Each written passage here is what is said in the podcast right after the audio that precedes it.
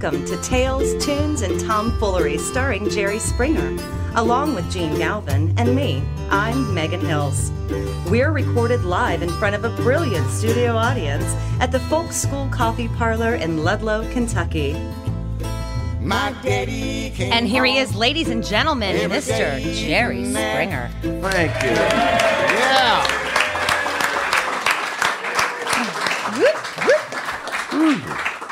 This is some huge stadium here. 23,000 people in front of us. Yeah, next year they're going to play the Super Bowl here. Speaking of the Super Bowl, Wow. Wait. And I honestly, I'm, I'm certainly not a Patriots fan, um, but and I, I just didn't particularly care who won. Although I did win money. What, I won the go- office Weird pool. how that always Isn't turns out for you, Springer. That is, I won the office pool, but that was Well, the greatest and Super Bowl game. And I'm a, Ever. I mean, I'm a Brady fan because I'm a Michigan fan. So to watch, like, I, I, you know, like halfway through it, I was like, okay, we're done here. He's the best ever. oh my goodness! So Megan and I were talking uh, before the show came because Megan and I come down On the and Ludlow City bus. and then Jerry comes in this limousine with his entourage, etc. But when you got here, we heard you talking to some people about your Super Bowl party. Not Right. that you had one, but you go to one, some I- sort of snooty thing with a lot of rich people. And How do you make the so- Super Bowl snooty? Jerry can do it. Never Yeah. mind. What am I thinking? So didn't you go to some like big deal celebrity Super Bowl party? This is, this is why if there's a revolution, they're going to throw rocks at my house. Yes. Yeah. I had a is, remember that scene from Zhivago, Dr. Zhivago? About I'm 40 dating myself. families walk in and say, now we'll take this section. Well, get- uh, we flew over to we uh, flew over to Boca Raton and where the party was, and it was very nice. I mean, it's every year that you were there once, but then you didn't make the cut this year. No. Regulations were tightened. yeah. And they said you- security. No, they asked me if I was going to bring my pool boy, and they, said, yeah, right. yeah. and um, we didn't stay till the end of the game because it was what 28-3 at one point Yep. or 28-9 and so this is silly because i had to drop mickey back home in florida in the west coast of florida and then fly north to- to connecticut because we had shows early monday morning You did see the halftime show, though. the halftime show was phenomenal Yeah. Gaga was Lady Gaga, great. she i mean what a talent i mean Mm-hmm. not just a, a celebrity but a real real talent and then i just remember we were just talking i've met her i worked with her Really? yeah um, i know you can't believe it I can't because I really, really respect her. Are you, Good one, Megan. Thanks, Jene. Pie over here. and donald trump is involved in the story Tell us the story. This is perfect. In 2008, I worked for Trump when I was the host of the Miss Universe pageant. Oh, that's right. And that year, it was in Vietnam. And uh, e- each year, you know, during the finals, they always have one major, one act, you know, one major professional act, not one of the um, contestants. And at that year, it was Lady Gaga, and she was just kind of starting out. She wasn't yet through the roof. Just a little Stefani And Germanotta. so, yeah, I mean, we would have meals together and all that during the course of the week. She was just a, a nice young lady and hoping to make it, you know, a very smart. She's very smart. Mm-hmm. Serious question. Do you, uh, never asked you this before, but do you know her? I mean, if, because we ought to try to get her on the podcast sometime over the phone or whatever. Just Yeah, she could jump fun. from the roof Right. down Yeah. into the I don't think we have retractable roofs here. At Would the you guys folk like to have Lady Gaga come in here some night? She was pretty amazing. The you know what I? thing is, I don't know that she knows the words to Irene Goodnight. I- yeah. you know what? You may be surprised. She is a classically trained artist. You She may be Tony very, Bennett. She does. Someone I can relate to. And they and actually he adores her. Have you ever seen them interviewed together? Yeah. Oh my gosh, they're so cute. They are so cute. That, that, that's She really crushed it. yeah, I, Hey, I'd forgotten that. And you know, you were talking about celebrity, and uh, when I walked in here, David Pruce, our technical producer, pulled me aside. this ha- This is not the first time this has happened. Yeah. We get calls onto our answering machine at the podcast office, and I don't always hear them because the the office is not in my home. Yeah. The And- office isn't in this world. Our And, corporate office is where, Jene? and, and it turns out this is actually this is not funny. This this is for the first time not funny for the first time. yeah, this is for the first time. You're the not only guy that doesn't have to introduce a joke that way. Yeah. we just take it for granted. Do you know who the Russians are? Who the Russians The are? Russians, Rush, the country Russia. Yeah, I can see it. Their from- I can see it from my house. their president Putin. yeah, what did he do? What do you know? Here's the real question: Do you know Bill O'Reilly? You know Donald Trump. You know Yes. Lady Gaga. Do you know Bill Yeah, O'Reilly? yeah. Okay. Well, apparently it's because of that association that this call came into our podcast office phone from apparently, according to David, somebody from the Russian government, somebody kind of high up. We don't want to. That's And I uh, asked him if he could cue it up. Do you have it queued up, David? I do. things. let- that- let's- yeah, things don't end well if you. Well, let's off hear what this is about. And I don't think this is a joke, and I don't think it's funny from what he says. Play it, please, David. Hello, Mr. Jerry Springer. This is Valencia Dostoevsky, Communications Consultant General for Russian President Putin. I am calling on behalf of Mr. Putin to demand that you extract from your Fox News colleague, Mr. Bill O'Reilly, a public apology for saying our president is murderer. This is an absurd accusation with nothing to back it up. Planes fall from sky every day, especially here in Russia, and people die every day for many reasons. And who are you American people to lecture us when you have had your own Bowling Green, Kentucky massacre where 10 million people die in streets? I will be monitoring your podcast to ensure that Mr. O'Reilly has retracted his statement. And one last thing, Mr. Springer. President Putin will be coming to your country soon to meet with his friend Donald Trump, and he's asking for me to acquire two things for him. One is one of Mr. Trump's extra long ties that hang down to knee- knee area, and two, tickets to your television show so that we might learn American culture better.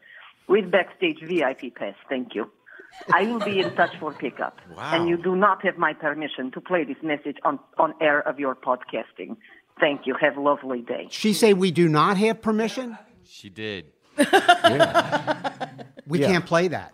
Yeah, but Can't play it. She said at the end that we yeah, but she doesn't speak English that well, so she had the translation wrong. Clearly, she thought you're- She meant to say, "You have my permission to play it." I see. Yeah. And clearly, she thinks that your television show is a representation of American Yeah, culture. isn't that so amazing, man? That's when you- frightening. Well, she got Scary. she got that right. Well, Who do you think our president is? God, that's Tell me so true. My of gosh, culture. Jerry Springer, you're right. I Yeah. be, I begat Trump. And speaking of Trump, uh, and speaking of Russians, Yes. we had a meeting the other day, a breakfast meeting with the Yeah. chairman of the Ohio Democratic Oh, Party, This this is really true. David Yeah. Pepper. And Oh, yeah. David Pepper is, I mean, if you're the chairman of the Democratic Party in Ohio, you're one of the, you might be the chair, state chairman uh, Yeah. of one of five major, major Sure. states. He's a big. He's a player. Turns out he's a novelist. Really? He wrote this book called The People's House. Talk and about get it yeah bit. get. I urge you to buy the if you're at all interested in what's going on with Russia and America right now and and uh, Trump in the last election. Uh, it, the book's by David Pepper called The People's House, and it is without- Amazon.com. And it's an in dot com. I put it on my Kindle. That's one Yeah. way to do it. Get the paper. And it, it- what's scary about the book, uh, basically, it's about how the Russians were behind fixing the machines, the voting machine. Don't give it all the way away. No, I won't. Yeah. In certain places, and it affected the election. The thing is, this book was written a year ago. Well, actually, probably when he was writing it, it you know how long it takes to write a novel. It is scary. I'm telling you, Mickey read it first, and then you know, and, then I read it.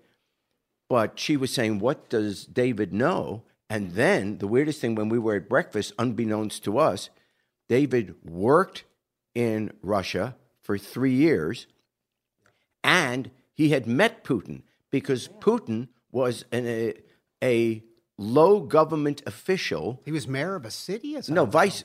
He was just like uh, uh, uh, Catfish is, you know.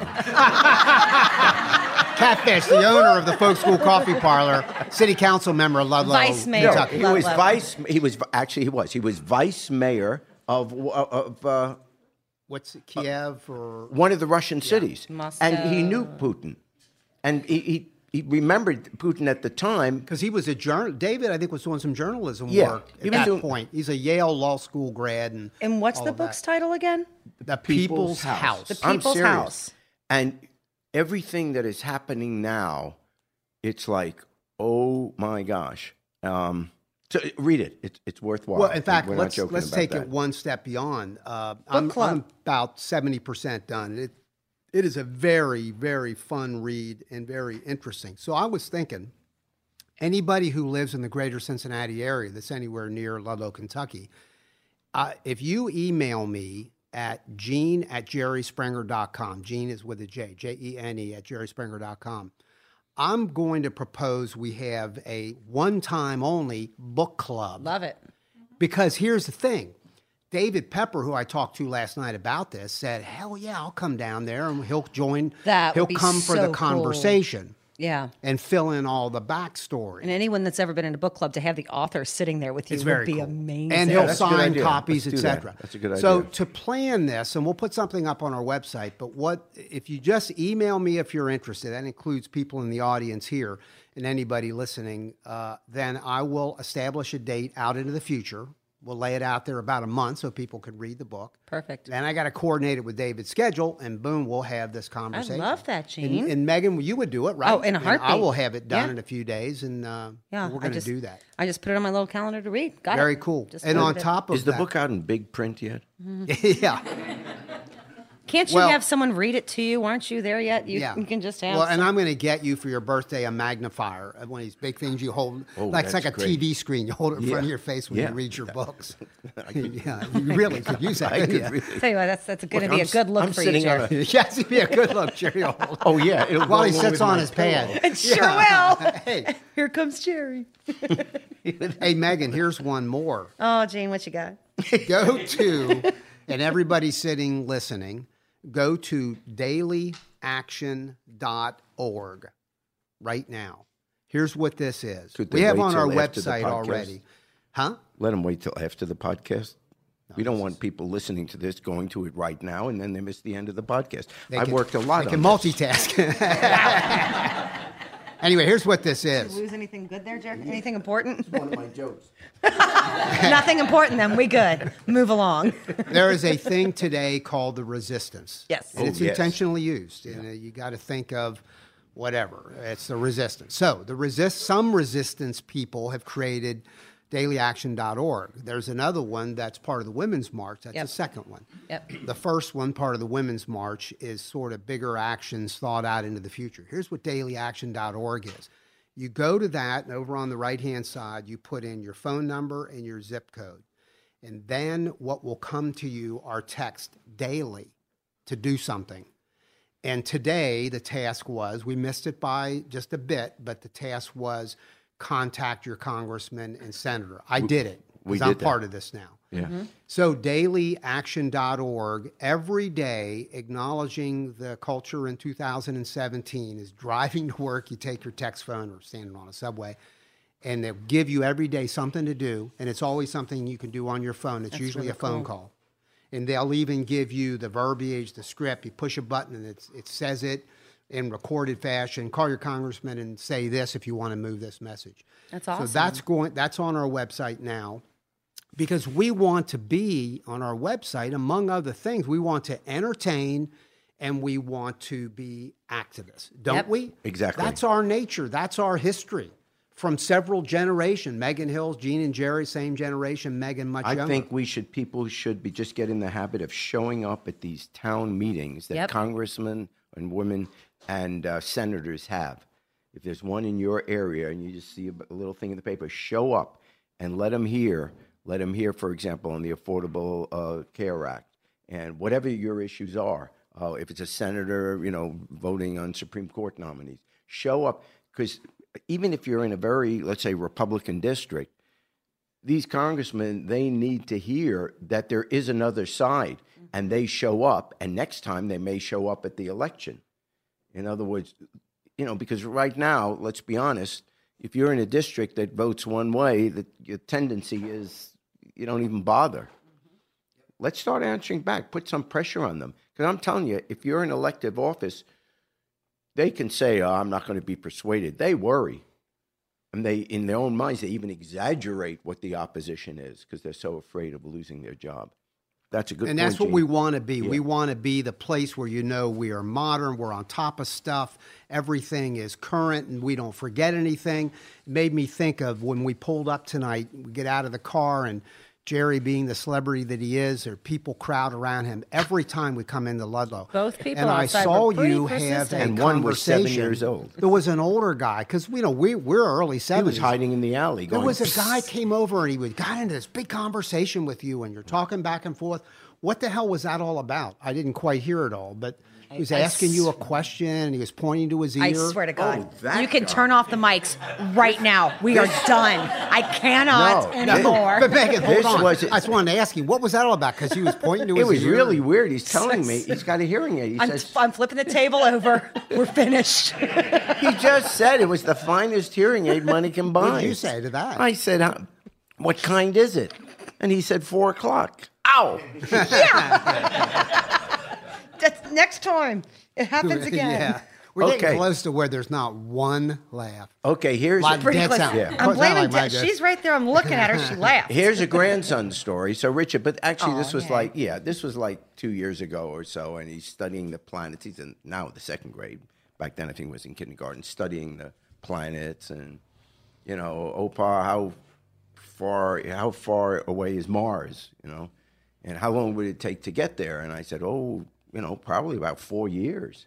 And he says, isn't there a shortcut? God, that's I don't- as bad as mine. well, I, honest. I can't even. That wasn't even a joke. No, he was being serious. I know. So what? How far? How long does it take you to get to Mars? And I said, You don't have to four it. years. We already heard it. So I, if I say it louder, it's funnier. No. No. And then he innocently said, "Can't they take a shortcut?" Haircut, yeah. Yeah. Did the astronauts ever think of that? No. No, we never did that. We're Hey, gonna we're gonna another stop this segment of the show and move right along. What the hell's going on in the White House these days? Speaking of funny stuff. New glasses. This is where it gets serious, folks. yeah, I'm sorry, but I'm moving back. Jerry's getting it. okay. Admittedly, my theory, but I'm prepared to back it up as best I can. Uh, we are witnessing a coup. Now, a coup, I was hesitant to use that word, so I actually did look up the official definition, so I'm not just throwing because that excites people. But it's the seizure of the state by military or other elites within the state apparatus. So this is a non military coup that we are now witnessing. Taking place every day, there's something else. No one thing is enough to make you go crazy, but you start adding it up, and I'm telling you, we're sitting here watching a coup. Now, let's start out with the best um, understanding or the best explanation for why it's happening. Let's say it's unintentional. Let's say that's not what Trump means to do, that he's just an idiot or he's just, you know, he's not very bright when it comes to world affairs, political things. That's not anything he, he ever learned or, you know, has any knowledge about. But if that's the case, if all this stuff is happening and it's really not Trump, it is all Bannon and his people, if Trump really is just the puppet, then the response to that has to be we cannot have this guy with his finger on the nuclear button. And we all kind of shake our heads. Yeah, that's right. Of course not. I mean, really, we're talking about blowing up the world. If this doesn't excite people, if we all joke around, and even people that voted for Trump and all that, let's be honest, even they are saying, well, maybe I like some of the things he's done, but yeah, he's, he's a little bit crazy. He's a little bit weird. Well, as soon as you admit that he's a little bit off the charts, why in the world would you let him be the one person that can blow up the world? Can't we at least, as a nation, get agreement on that? You want to vote for Trump next time? Go ahead and vote. That's your business. We'll argue about it. But in the meantime, can we agree that his finger should not be on the nuclear button? This is not an extreme point of view that I'm uh, espousing here. Now, there's a United States Senator from Massachusetts, Markey.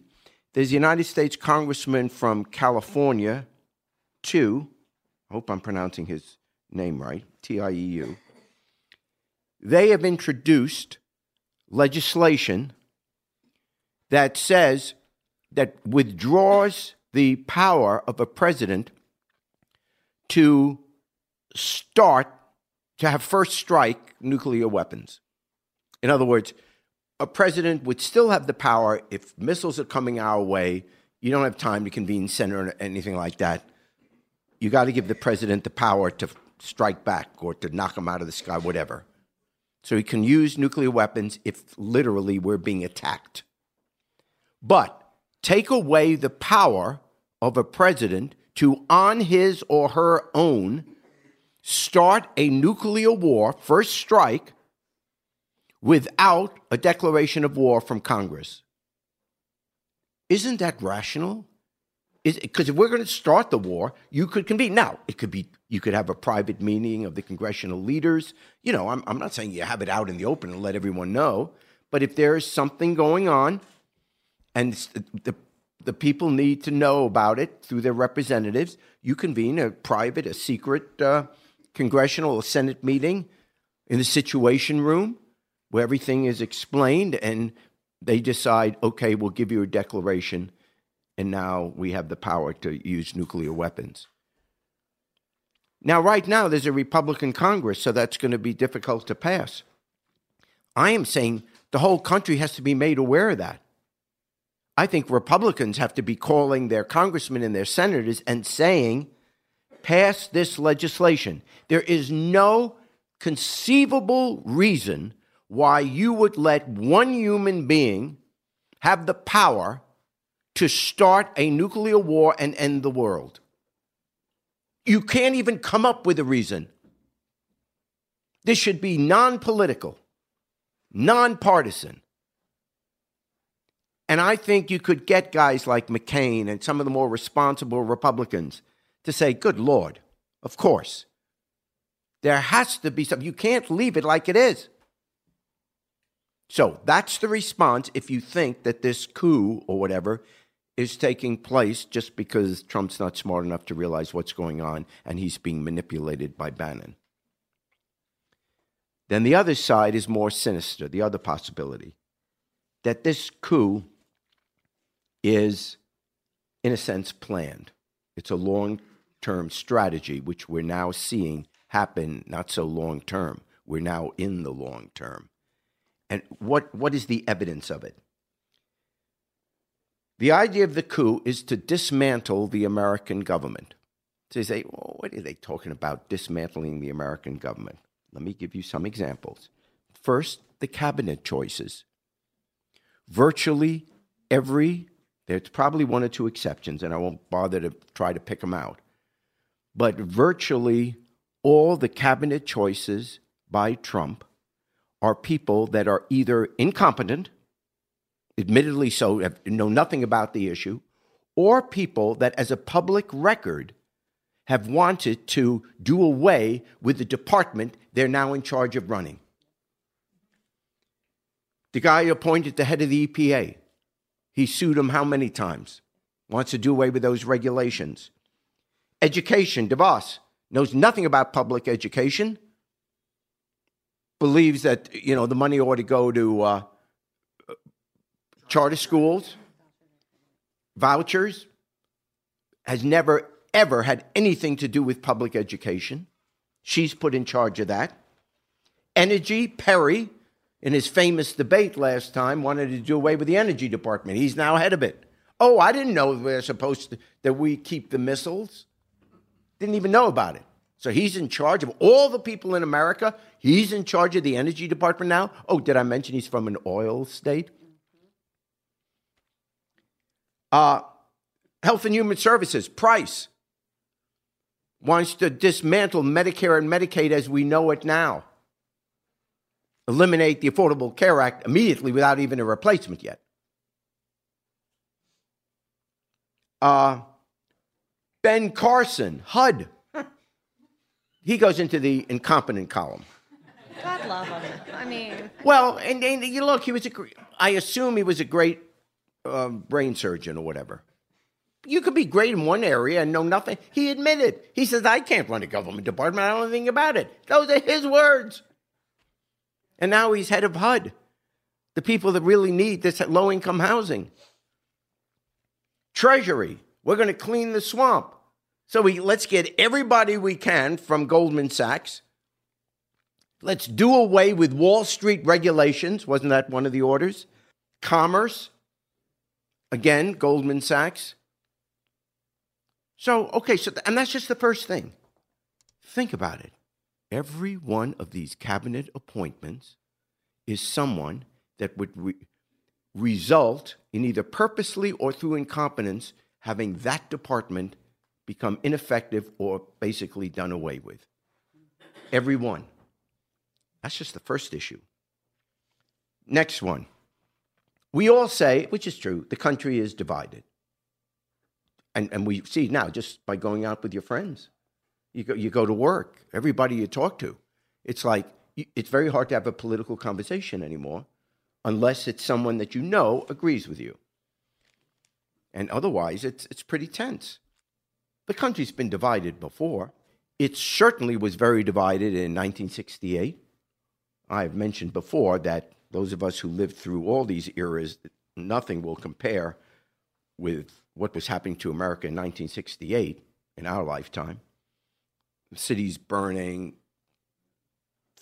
58,000 people coming back in body bags at the war, you know, burning draft cards, everything. The whole country, assassinations, uh, Martin Luther King, Bobby Kennedy, the riots at the Democratic at uh, the Democratic Convention in Chicago. I mean, just the whole country was falling apart.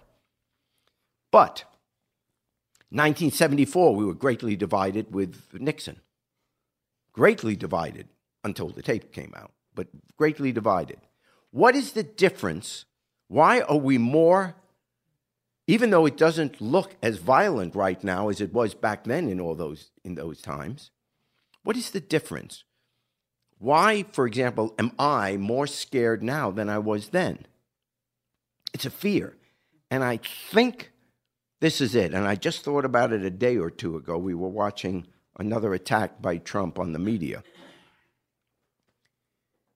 This is the difference.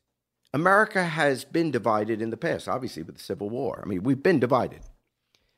But there always were two institutions that in the end could arbitrate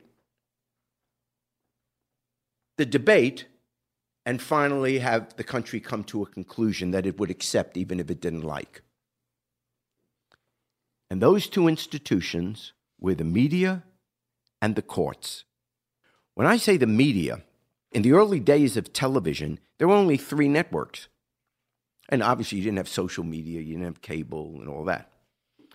So, because you only had three networks and you had to make sure that they got a signal so that they could broadcast, you had the FCC say, okay, CBS, you have this signal, NBC this one, ABC that one. Since there were only three outlets by which the whole of America, remember, there were no national newspapers, there was only your local paper. So, if you wanted to know national news, living in the 60s, for example, you had to watch the evening news which is why people like Walter Cronkite, Huntley, and Brinkley became institutions because no one questioned, I mean, other than extreme people, but generally, no one questioned their objectivity. In fact, Cronkite would end every broadcast by saying, That's the way it is. This the 22nd of October, 19. I don't do Brinkley as well, but I do a great Cronkite. Uh, so, and that really was the comfort zone because we knew Uncle Walter, no matter what was going on in the streets, he would tell it like it is and give some sense that there is an anchor in America. So, the country's falling apart with the Vietnam War, demonstrations, riots, burning of draft cards, people running to Canada. The whole country's falling apart. And finally, in 19, I think it was 68, it could have been 67. Walter Cronkite goes to visit Vietnam, which usually didn't happen, that the news anchor left his desk. He didn't have live reports back there. So they had film.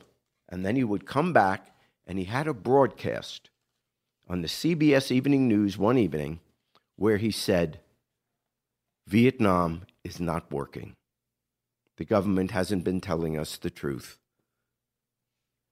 things are in chaos there, we're losing. It's over.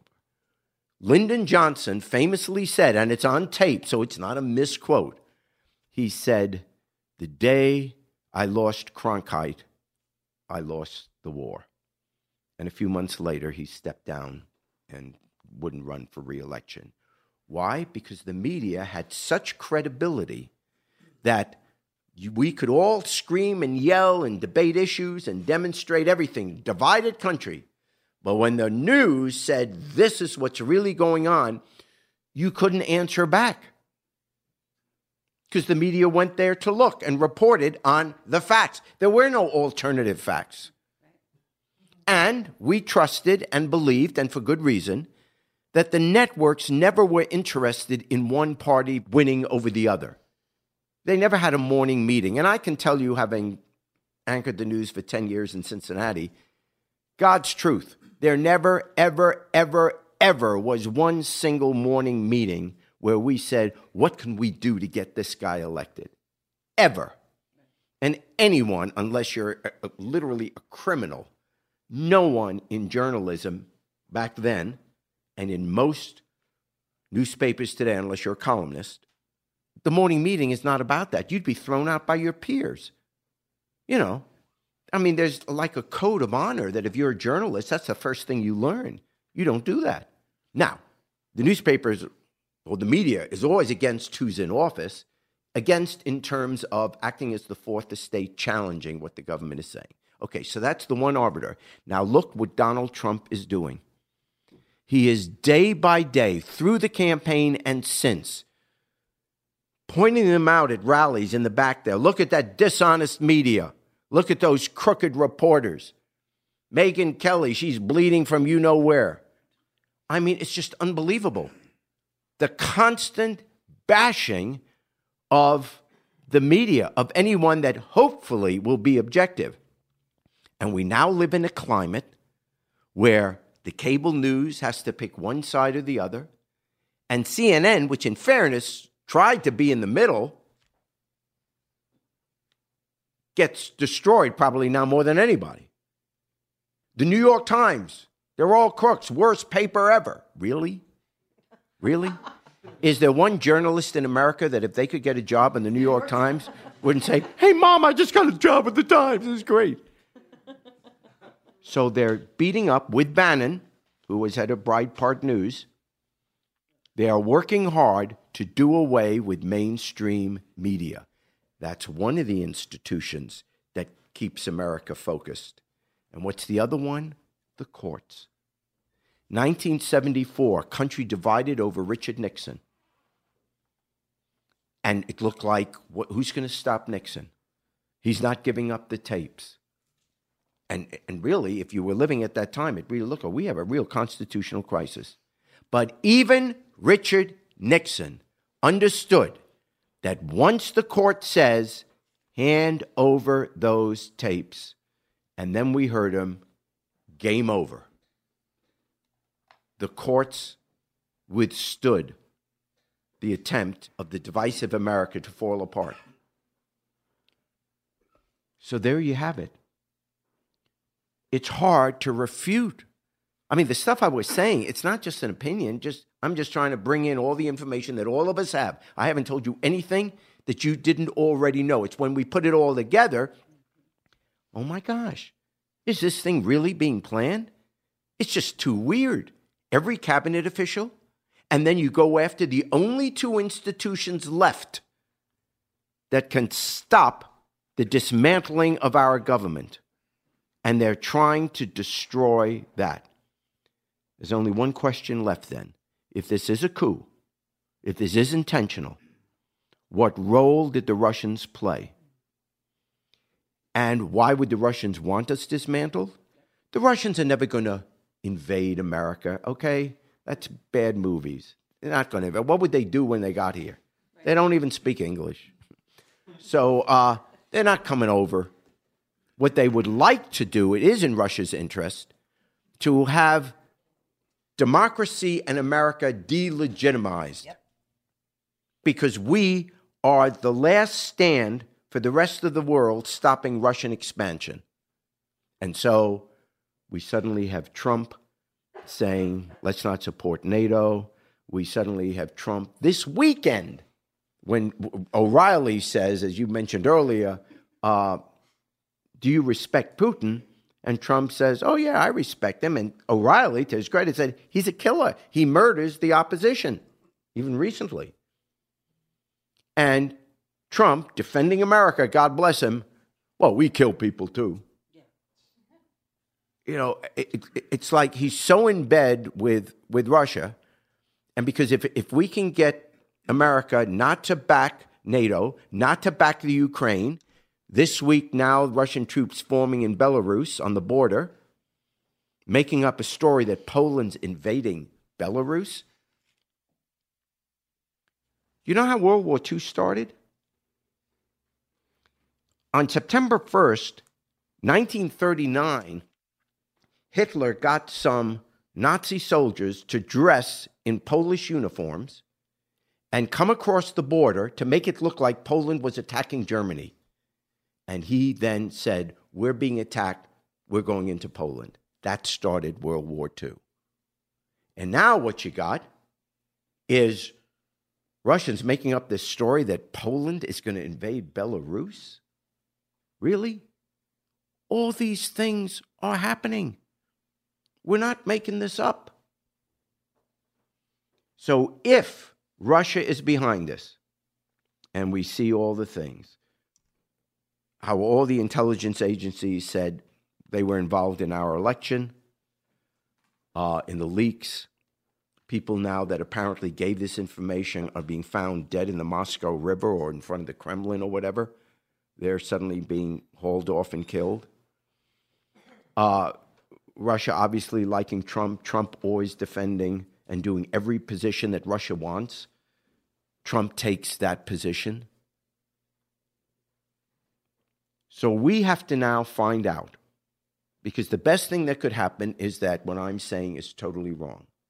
And the way you find that out is number one, you make sure the Republicans go through with a full throated, nonpartisan commission investigation of Trump and the election and the release of the tax returns. Now, why do I say the tax returns? It's not a matter of gotcha. Gee, you weren't as wealthy as you said you were. You didn't pay all your taxes. No. The reason you want to see the tax returns is because you want to see what deals he's made, where his money came from. Because there is a, a school of thought. Why is Trump, of all people, so pro Russia?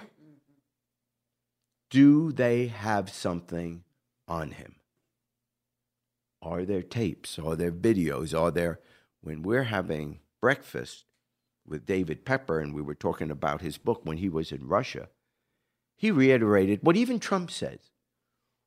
During the years of the Soviet Union and even now, you go to Russia, if you're a businessman, you don't think they're taping your phone calls, they're hidden cameras, they know exactly who you've been with, who you're having dinner with, who you're in your room with.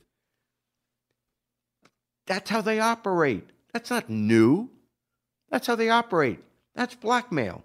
What do they have on Donald Trump that makes him suddenly so pro Russia when it wasn't even a campaign issue? No one was questioning him on it. He's just suddenly become this rah rah and quit saying bad things about Putin. He has never said anything bad about Putin. He says a hell of a lot of bad things about Hillary Clinton. So that's the pitch. I think our government is being dismantled. Now, is this the end? Does it mean it will uh, they will ultimately be totally successful? Hopefully not. We're going to fight back. But you would have a hard time making anyone believe in light of all this evidence that our institutions are not now being destroyed from within. If America gets defeated, it will be from within, not from anyone coming over from overseas. Yep.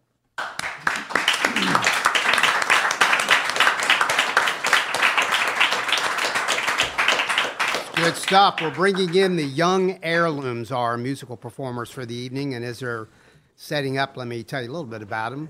It's a lot There's of six them. members. There are a lot of folks coming in. Whoa. Chris, Laura, Kyle, Kelly, Charles, Steven. Do all of you have papers? Oh, that's, yeah. our, that's our whole audience. We got that's singers, guitarists, yeah. mandolin, stand-up bass, we, a drummer. We could have a huge crowd if next week we invite the Mormon Tabernacle Choir. Right? That's right. 12 piece orchestras from now on. This Welcome, awesome. guys. Good to see you. Hey, thanks a lot for doing this. Seriously. Start us off with a song. Here we go, The Young Heirlooms.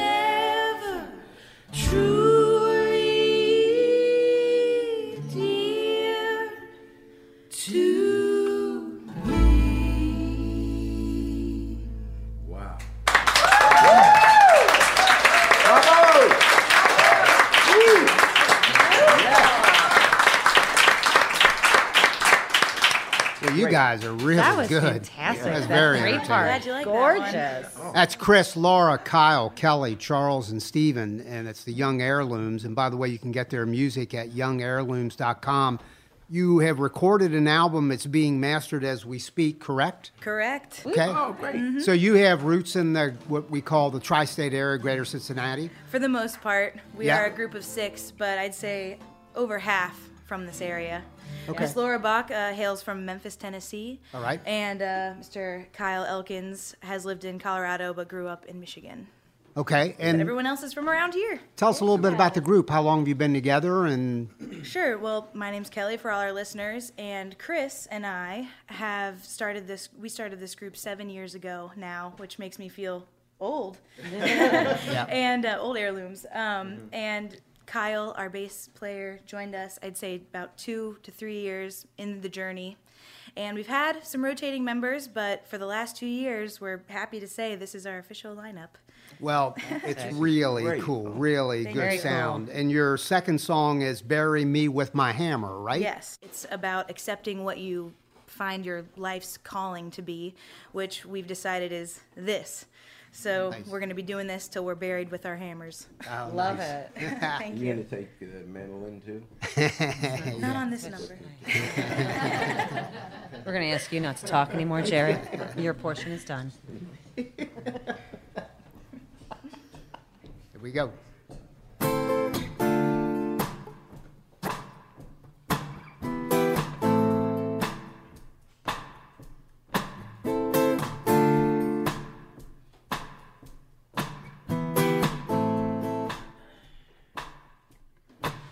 I by the water, rushing next to me.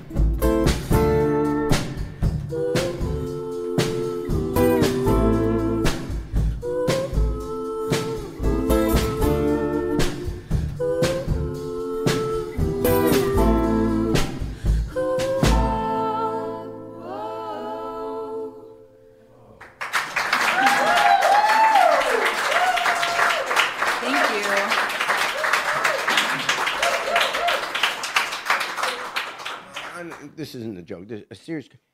How does this start? I mean, you're all so good and Yeah. so creative. Now you write your own songs, Correct. and who does most of the writing? Or you both do equal writing? Yes. Okay, so you do the writing, and then because you have harmonies and Sure. Yeah. There are a lot of stages and there are a lot of Yeah. steps in the deve- in that process and in that development of the song.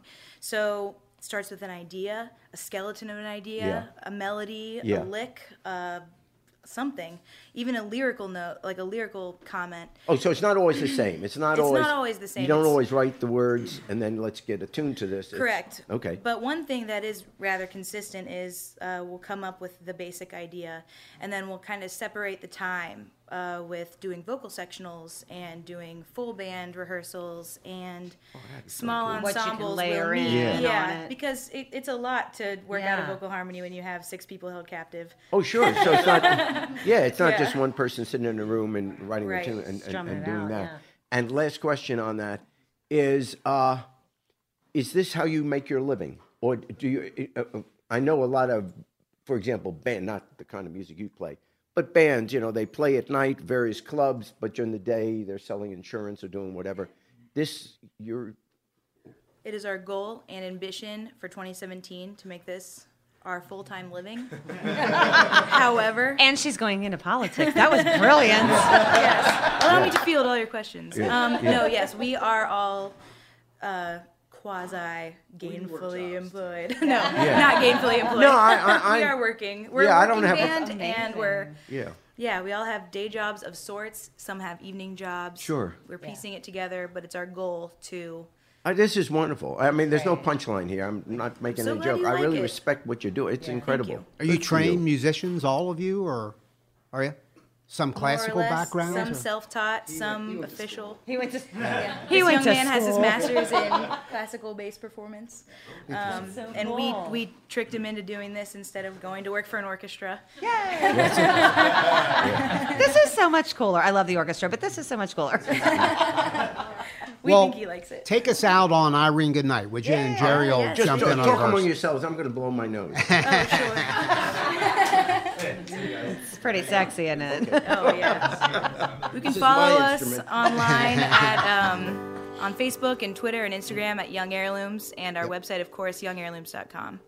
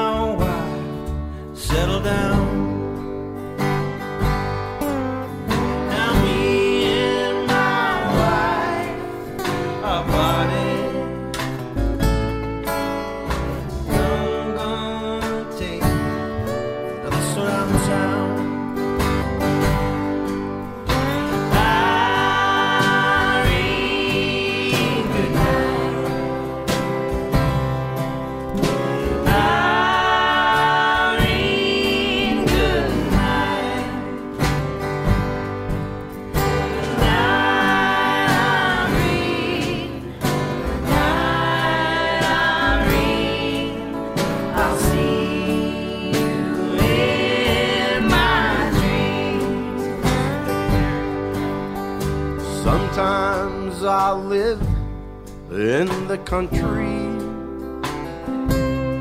and sometimes I live in town. Oh, sometimes I take a great notion to jump in the river and ride.